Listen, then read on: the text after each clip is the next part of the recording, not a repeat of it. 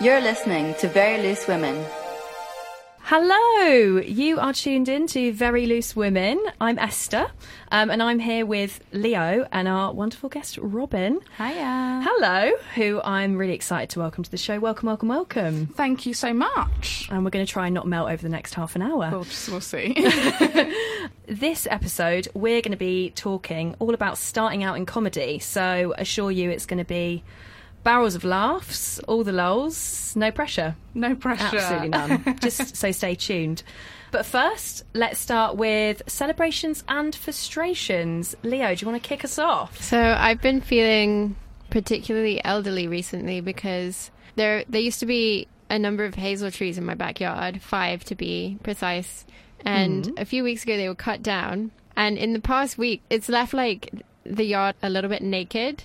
So I've sort of taken it upon myself to buy random plants and then put them in the soil. Okay. I think it's called planting. Sure. yeah. I okay. So this started when I went to like the Lambeth County Fair. I met a friend there, and I couldn't find him. And then I had some cash on me, as you do, mm. and I just bought loads of plants because they were selling plants. He was like, "Meet me by the vegetable sculptures." Elusive. There was a long queue for some very inexplicable reason for the vegetable sculptures. So I was like, screw that. I'll just go look at the plants. And I bought like, I bought catmint, which is a different plant to catnip. Um, Ooh. a lily, which I then put in the compost heap because I read that lilies can kill cats. I have a Oh, cat. yeah. Oh, no. Okay. Yeah. So th- all the cats are fine. Really Just- glad they're still alive. Yeah. But Yeah. no, nip and no lilies. well, no, the nip. Oh, I didn't buy the nip. The lilies are trashed. And then the next day, I went to a garden center because my girlfriend was like, "I need to buy plant pots." So I was like, "Oh, I'll come with you. Maybe I can buy more plants." I'm like on a real like bent. So I just, I, and then I bought like a shovel or a, whatever it's called, a trowel, and I've been taking pebbles out of the soil. But I'm very aware that like the neighbor's cats like shit in the bed, so I'm like also shoveling around cat poo and piss. Or you could use the cat mint Mm. as a sabotage. No, because they like the mint. Okay, don't Apparently, it's like well, this is what Ellie told me. I don't know if this is true. So my girlfriend said that it's like taking hallucinogenics if you're a cat. Wow. So what like a treat. Yeah. I got loads of like cat drugs from my garden. They have been acting funny recently, but I think it's actually because of the heat.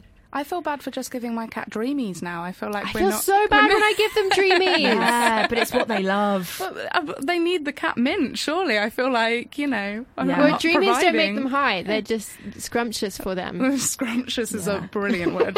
not that I've tried them. Oh, truly scrumptious. I don't know what our equivalent to a dreamy is as humans, really. Cinnamon buns. Sure. That was quick. Yeah. Maybe. I don't know. Possibly. Thoughts and feels. Um, Robin, celebrations or frustration? I'm going to go with a frustration. Um, okay. So this time last week, I was living out my 27 year old fantasy of being uh, a, a a woman at Disney World, childless woman at Disney World. Wonderful. Um, and now I am no longer there. So my frustration is, um, I, I, you know, it's lovely to be here with you all, uh, but But- neither of you look like Mickey Mouse. Um, so pretty frustrated. You just need some catmint. Please. Then I will. Look exactly like that.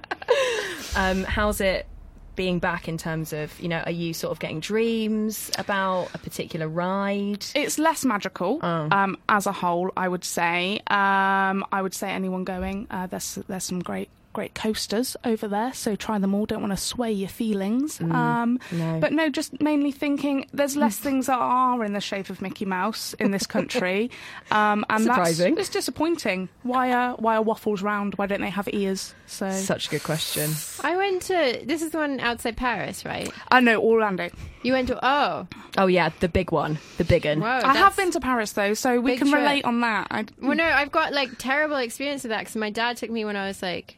I don't know, seven or something. Mm-hmm. And I was too short for most of the rides. Yes. And he really wanted me to go on Space Mountain. so he gave me a very high ponytail. And then when they were like, no, we can tell that it's just her hair, he like made me go under the barrier and run. Oh wow! I Rebel. Love that. I love that. How was it? Do you remember it well? I do. I was because the thing is, like, Scarred. I jumped the queue and then ended up right at the front. So I'm in all the pictures. So all of the security guards who were like, "No, you're definitely too small for this, health and safety wise," would have been like, "Oh, that's her." Number one, but number two, I'm like. Very into health and safety because if you're in the front of a roller coaster, you're more exposed. Mm-hmm. Definitely. I could have freaking died. You could have, but here you are. I'm so glad that you're still here. like I could have fallen out. yeah. It's very feasible that that could have happened. I think the log flumes are just not safe enough. Oh, I have forever gone down the flume and, and just kind of been under the under the wooden bit. And I don't think that's normal, but I just don't think it's it's so exciting, but it's very dangerous. But isn't that the thrill? Is it? Is it? Or is the thrill getting out when you thought your thighs were too big to get out of the log flume when you got in? Sure. Because that was my favourite part. I was like, oh, never thought I'd pop back out of here, and then suddenly I was free. So Free as bird. that's my Florida memory for you. Wow. Well, I'm sorry that you know you're not there anymore. it's okay. You guys are really making up for it. Thank God. Um, well, my my sort of celebration slash frustration was I've been sort of temping quite a lot over the last um, I want to say a few months. It has been nine, um, so you know feels different to say that. Um, so I was um, the latest placement was at a horse racing newspaper. Wow. Indeed. And if you know me in any way, maybe even for five mins, you'll probably gauge that like it's just it's a it's an odd fit. It's an odd fit. And the role was very much in like in in sales. Um, you really have to know the content to do that job. So I don't understand. like, Three and a half weeks. I'll never look back. what is in a horse racing paper? Like, just the results of races. Yeah, there's like Do they you know- do write-ups? Like, this one was really fast today. Mm. Like a review. yeah, yeah. big old reviews. Do they yeah, get reviews, stars? reviews, reviews. Or like horseshoes. They should have horseshoes. Get me in there. Creative. Get me in there. advertising, Robin. sure. Um, yeah, it was it was like minorly traumatic at first when I realised that would be three and a half weeks, but then actually surprised myself, and it ended up being a celebration because I just had the loveliest time, and it just goes to show that life does surprise because I really thought that I'd get there and be asked to leave within 24 hours, but actually by the third week. You know, I was right in there watching the sport. You know, You were still making asked comments. to leave after the third week, though, right? You know what? What is time? Are, are you still there? no, absolutely not, and I will not be asked back. Did you bet on any horses? I just kept saying um, three to four to one. What? That's not a ratio. Yeah, I realised that. I just Oh, no, wanted it's to like, be part of it. So yeah. they'd be like, "What are your thoughts on you know like?" Um, and they all had names like you know Sponge Feet or What was your favourite? They What was had your names favourite like- horse name? Sponge feet. Sponge Feet may have been one. I don't believe that that was a real one. okay, sure. I mean, like Spanish Inquisition. I just, I just want to use that phrase. how many how many races did Sponge Feet win? Sadly, none. It, It was just three to four to one. She's made that very three to four to one. How did I not know? also, thank God for that film um, Hunger Games, where they say, "May the odds be forever in your favour." So sometimes I just say that, which was also kind of mysterious and, you know, true. You think True. Seabiscuit would have been a bit more help than the Hunger Games? That's what I saw coming there, but no, you No. surprise us. Hunger. Games. Yeah. I know. Yeah, thank God for the Hunger Games. Let's get into our topic today, which is um, all about starting out in comedy. So, Robin and I, and we both attended Jill Edwards Comedy School, which is in Brighton. And I did the Weekender after Robin was like, give it a go, you won't die. Um, and then, but Robin's done the full, the kind of full stint, which I'm a signed up cult member. signed up cult member also and has been gigging around London, um, making people laugh and feel great since. So, Sometimes. um, oh, absolutely all the time.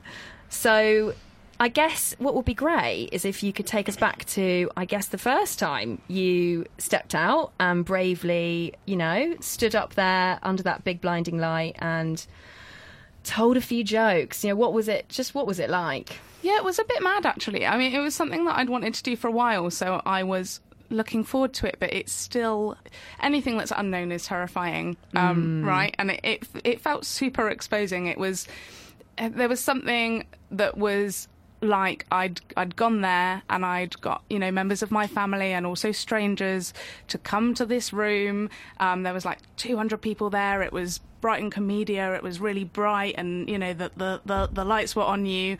And I'd stood in front of all of those people and I had been like waste your evening on me. Like like I I am funny enough for you to have come down here on a Thursday night and it just felt like such a big promise to deliver on. It was like who do I think I am? That was what was making me nervous about it, but I loved it. People did laugh. I mean, some of them, you know, did know me, so they they had to. But it was it was wonderful. If I'm honest, the actual experience of it made me a bit numb. I didn't really, Really? take it all in at the time. Like I mm. have it like recorded as a voice memo, which I've listened back to, and that's almost better than actually having done it. If I'm totally honest, the absolute buzz I got, it was like catmint levels for the next few days. Honestly, it was.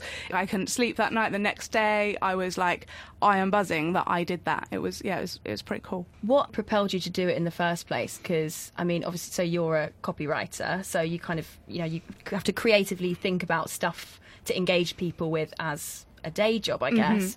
Um, was it part of that that drew you to it, or something else? Yeah, so I work in advertising, and everybody that works in advertising seems to have like a, an extra thing that they do. Like it doesn't seem to be enough to just do creative. you have to do this or that, or you know. And I didn't have a thing, so I was a bit like, oh, I want a thing. That would be good to have a thing. I really like comedy. You know, when people are younger and they're like, oh, I want to be a singer, or I want to do this. My equivalent of that would always be like, oh, if I was famous, I would want to be a comedian. That's not necessarily what I'm shooting for now by any stretch of the imagination, but it's that, you know, being a singer wouldn't appeal to me or um, in a band. So I've always wanted to try it and see how it made you feel. And so it was a, kind of a bit of both. It was a bit of this is a good way for me to be better at my job and my career and have something that I have like full creative control over that is like mine because when like a creative outlet is part of your job it can feel like there's lots of people inputting and sometimes that's great and it normally makes it better because I'm not always right as much as I'd like to think that I am Well, you are, but it's it's thanks mate but it's also it's really nice to have something that is like you have a bit more ownership of and you have a bit more control of. And actually it, it makes when you have to share the responsibilities of something creative a bit less frustrating because you've got this thing that's like just yours and kind of selfishly I really like that. Is there something that you have found funny over time that's then you've kind of ended up sort of putting into your material, or is it more of a you get your inspiration completely outside of what you personally find funny? So a bit. There are there are things that I expected to be in there. There were bits I was like, that was real funny when that happened, and you know what? Just wasn't. No one laughed. So not saying those anymore. I had some great. I, I grew up in a dog's home. That is a wealth of material in my mind. But you grew up in a dog's I home. I can't get a single thing out of it. Honestly, yeah. When I That was is a younger, surprise that there's- I know. I know. that should be I've- teeming I've, with I've written content. Them, I've written them, but they uh, no one laughed. So who knows? Maybe we'll revisit Tough it. crowd. but there are and there are other things that I I've just found really mundane, and everyone's gone, yeah, that's really funny, and like I'm saying them now when I go out and do my little gigs, and people are laugh. It almost surprises me every time. There are certain things that I'll stand up and I'll say, and I'll think this isn't funny. This is the night that they're all going to not laugh, and then people have been laughing. I mean, mm. most of the time anyway. And it, I, like every time that they do, I've gone, oh, all right then, guys. It is funny. not not the dogs home stuff, but this. I'm very surprised that the dog's Have home you stuff. tried like a very long series of dog puns? I, I haven't. Maybe that is what I need to do. Maybe more like erratic barking or something. Have you tried barking? I can't imagine the barking oh, wouldn't work. guys, I'm so glad that we've cracked this right here. Yeah. Right, tomorrow night, that's it. I'm barking on stage. barking and dog puns. I can only see it going that way. I agree. I don't Yeah. see any flaw in this plan. No. I mean, this is really helping. I don't think you needed to go to Jill Edwards Comedy School. I think you just needed to come on Barely Swimming for me to give you ill-informed advice. I Absolutely, mean, why yeah. didn't I start here? I don't know. me ne- I mean, me neither. Yeah. I guess an interesting part of the course from my memory was that the notion is that you can learn it. And Jill Edwards says, so Jill Edwards, because so she's like my headmistress, but she feels like it. So, you know, full name happens. But when Auntie Jill said, um, you know, if you've got a sense of humour, you can learn to write jokes, which you know, I, I think would surprise some people to learn because when you watch a comedian, it, it can be so hard to work out how does that seem so effortless? How do you get there? So, I guess my question is can anyone be a comedian? What do you think? I need to trust the people that I find funny. Mm. So it doesn't mean that they're not comedians if I don't find them funny, crucially. The people I really like, I really like like Sarah Silverman. And she makes like really edgy jokes where you're like, this could go either way. But because I know her baseline is like anti racist, pr- broadly sympathetic to a lot of the causes that I care about, mm. I know that the jokes aren't going to be attacking those things. Mm. So the clash of is it a clash of values? Yeah, yeah. So it's like I can really let myself go. I think it's that. It's like I'm on my guard where I know that I can't let myself go because if like, mm. if like a transphobic joke is going to wheel its head like round round the corner, then I'll be like, ah, I want to be prepared for that. Yes. Whereas like I don't want to just like you know if it's a joke about like Jesus, I'm fine with that. I don't like I'm fine with people making fun of Jesus. and people's like different people's lines will be in different places Exactly. and it's so subjective but i think it's interesting to say that actually even if like somebody doesn't make you laugh that doesn't mean they're not a comedian i've had like since i've been doing this course everyone wants to talk to me about comedy and like who do you like and who and then you'll say someone you like and then they'll go oh i don't find them funny they're not funny and then it feels like oh i, I don't know why you need to tell me that i don't Yeah. really i don't really care Yeah, if you yeah. don't find them funny like and there's an element of like people wanting you to agree with them and Mm-hmm. like agree like they're not a comedian or not funny or they're doing something wrong and it's maybe they're just not made for you maybe you It's just like don't asking relate to someone like their favorite color. It's like, well, mine's blue. Oh no, mine's red. And it's like, well, good for you. yeah great. cool Yeah. Glad move we had on. this Yeah. chat like yeah yeah, Blue is blue is There was a moment um, I watched um, a John Oliver. I know it's the best color. We all Sure, I agree don't know on why this. they were saying Um, that. but- i'm leaving Um, yeah, I was watching John Oliver with my dad, and we have very different bottom lines in terms of like what is funny and what is Mm. not. But we both really find him funny, and it was just nice that like that you that we could see actually that we had that in common. Like that it's was Mm. really human sweet. actually isn't it when people are laughing at the same things it's nice yeah. yeah. It's so subjective. I mean, you, I guess you also don't always know what you're going to find funny, and you can be surprised. I think for me, looking back at school, especially, you know, there was the sense of this: I shouldn't laugh, therefore. This is hilarious, and there's something about comedy where it does play with boundaries, and like it makes you, you know, you shouldn't. So, but you are. You've got, got permission to like to kind of, I guess, be a bit badly behaved. the tension's are tall, absolutely like you know and you see that in like really top comics and it's almost like they're clever or experienced enough to play with it and that's why it mm. works for them I, I think i mean i'm super new so I'm, I'm not one to be handing out advice at all but i've oh, been Oh, I've already handed out advice. I'm, I haven't even done any, so just go for it. You have, Leo. I, mean, I did my five minutes of fame. But I think there's there's an element to that of like, well, you know, it, only start playing with those things that maybe you need to to play with people's tension and and you know, there's something about people feeling like maybe you're about to cross my line and they're not actually doing it, which actually is kind of exciting for them. But you have to be really skilled to do that, and you almost have to trust them. And I, especially like doing the open mic circuit at the moment and doing all the new act nights and that sort of thing. I think you see so many people that are getting that wrong that it is like, no, leave it, leave it to the experienced people. Like you're just offending everyone here. Like, Yeah, that was one of the big rules of thumb when um, we I went on the Jill Edwards course. Was you know the audience? It's it's it's quite a mutual mutual respect thing going on there. Like you've got to be a good audience, and you've got you know you've got to respect the audience as well. Mm. And that one when that clicks in, you can sh- there's that trust, Yeah. and you kind of it, it's sort of that that sets it up to to work rather than kind of you know you do sometimes feel like you're just waiting to be picked on and you always feel I'm not going to go in the front row in case you know they do single me out and and they say something that you know could could be upsetting or or the feeling like I've got to be funny Yeah. um, and I'm here to just you know forget about my Monday meeting with Susan who was very difficult Um, on the horse paper. Yeah, it was very personal there. Just came out to play. Thought it was fine. Thought it was fine, but clearly, clearly it's burnt. Um, so I guess we touched on this, but I guess women sort of generally do account for only ten percent of the industry. Um, I know when I sort of my very brief um, experience of trying stand up a little bit, um, it did feel you know pretty.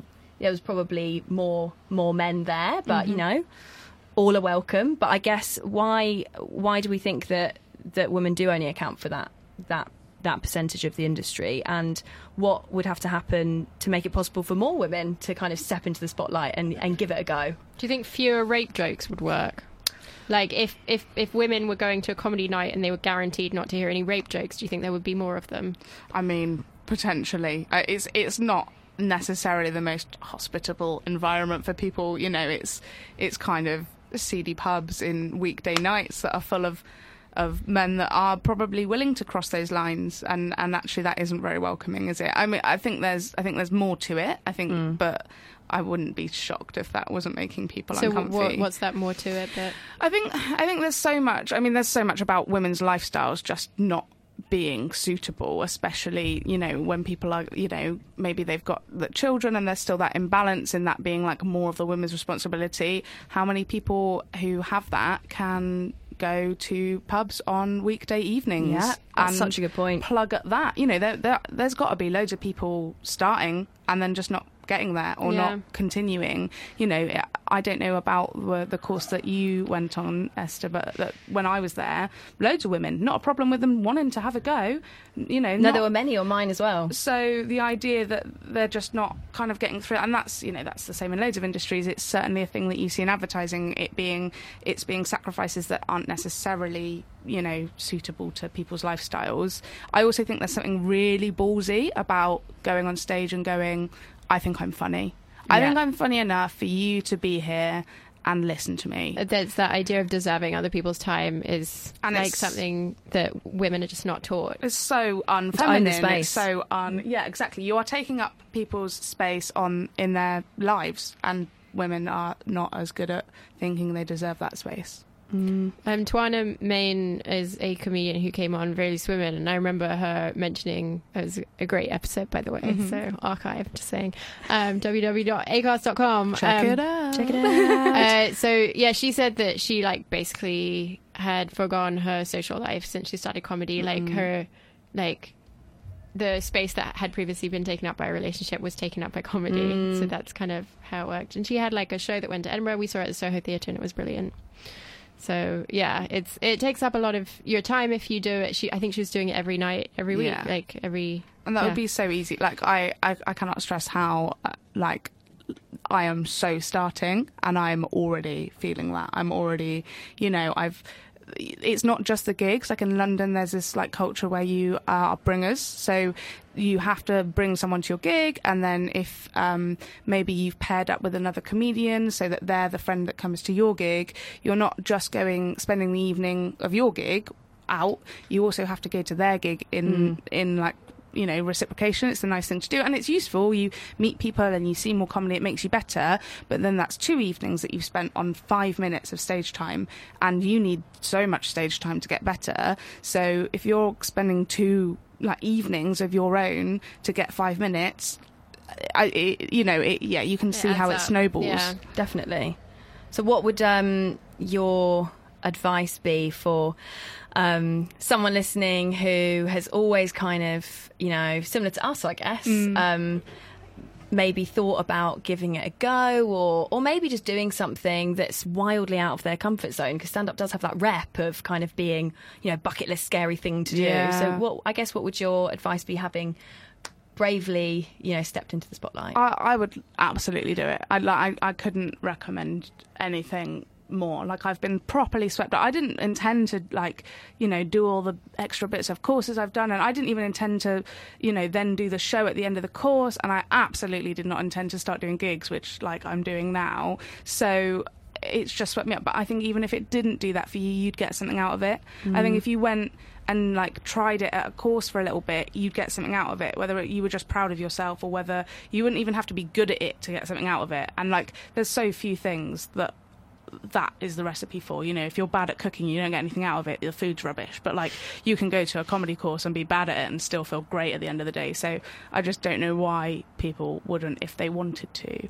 Um, but I would probably recommend doing it in a structure like that. For me, helped. I the other route in is to just go and give it a go, which people can do and like fair play. Like that seems that seems terrifying to me. Like I like the safety net of being told like, yeah, this will probably work. They'll probably laugh at this and then going to do it.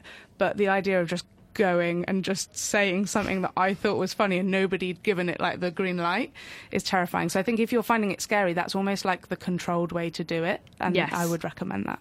Yeah, I mean, the worst that can happen is you forget what your joke is, and that happened to me. And um, you know, they I was told just look at someone intently and say what was I going to tell you? Um, and it will come back. And, you know, we've all had those moments in life. Maybe it's a presentation at work where you forget what you're going to say and actually it's it's such a test of confidence. But if you give it a go, I think you see it almost like seep into other bits of your life Mm. um, because you've d- you've done it, and it's just I mean, what is five minutes? We've all been on terrible dates that have lasted longer than that, Oh or God. you know, had salmonella or something. Such a niche example, but Yeah. you I love that you're know, comparing it's never- it's never five minutes. I, but it certainly wasn't for me. Um, so, where can people um, watch you um, do your thing? Um, so um, I'm I am doing my thing tomorrow uh, at the Constitution, um, and then onward around London pubs. Just lurk in some London pubs. I might be there. What's your full comedy name? Um, my name is Robin Bowman, and I've decided to use that also as my comedy name. Excellent. Well, it's a solid name. Um, well, thank you so, so much for joining us. Thank you, Leo. Um, that's it for this one. Thank you so much, listeners, for joining us. Um, thank you, John, as well, um, for the sound engineering wonder magic. Um, we've been Very Loose Women. Um, have a wonderful evening. Please don't melt. Um, and thank you, Resonance 104.4 FM, for hosting us as well.